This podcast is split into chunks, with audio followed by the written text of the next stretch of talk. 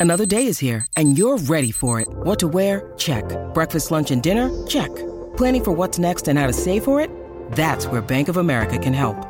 For your financial to dos, Bank of America has experts ready to help get you closer to your goals. Get started at one of our local financial centers or 24-7 in our mobile banking app. Find a location near you at bankofamerica.com slash talk to us. What would you like the power to do?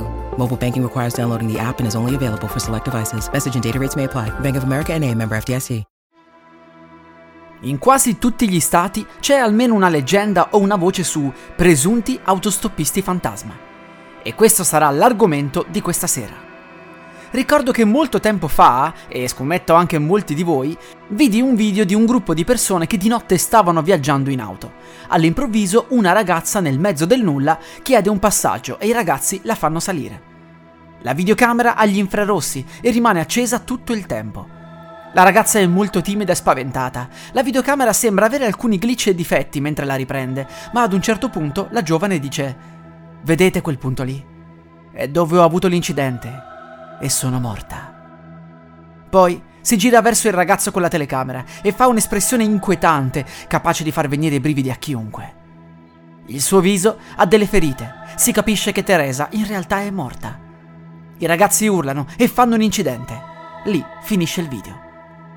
Solo molti anni dopo venni a conoscenza che il famoso video era quello di Teresa Fidalgo, un semplice cortometraggio. Rappresenta però il classico caso di autostoppista fantasma. Quasi sempre è una bella ragazza o una bambina. I vestiti sono bianchi, è notte e ad un certo punto l'autista si renderà conto che in realtà è morta. Lì avverrà quasi sempre un incidente. In Giappone si racconta una storia simile, ma dopo lo tsunami del 2011 molti tassisti riportarono di aver dato un passaggio a fantasmi, fantasmi veri. Non si parla di leggende urbane.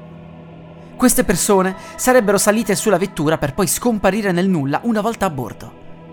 Una delle storie è molto simile a quella di Teresa Fidalgo.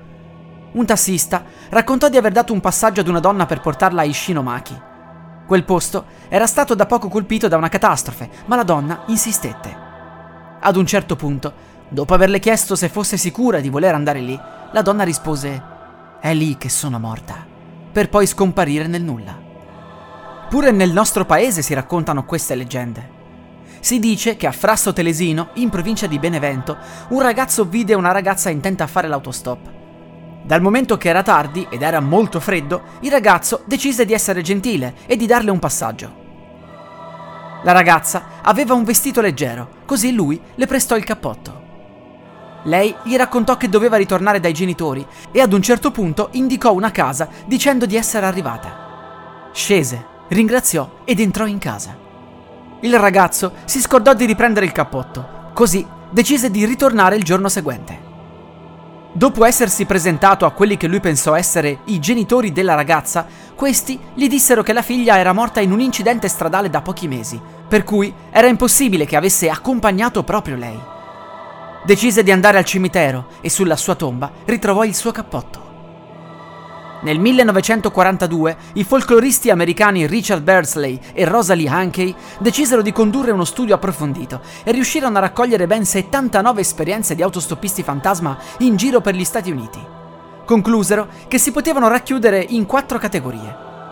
Nella prima, gli autostoppisti dicevano qual era il loro indirizzo e l'autista si rendeva conto durante il viaggio di essere con un fantasma. Nella seconda categoria, le autostoppiste sono donne anziane che profetizzano disastri o la fine della seconda guerra mondiale. Nella terza categoria, le autostoppiste non vengono trovate sulla strada, ma in un posto dove si va per divertirsi, come ad esempio una sala da ballo. Si fanno dare un passaggio verso casa e si fanno prestare il cappotto per poi farlo ritrovare all'autista sulla loro bara. In questa categoria ricade anche la leggenda italiana di cui abbiamo parlato poco fa. Infine, nell'ultima categoria, l'autostoppista si rivela essere una divinità del posto. Ovviamente ci possono essere delle leggere varianti, ma queste quattro categorie possono effettivamente essere prese in considerazione come gruppi di appartenenza. Ma con tutti questi casi nel mondo, si può parlare veramente di semplici leggende?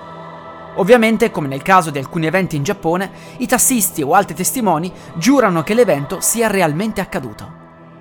Gli scettici pensano che siano semplici burloni o in alcuni casi pensano che queste persone soffrano di allucinazioni. Ma siamo proprio sicuri?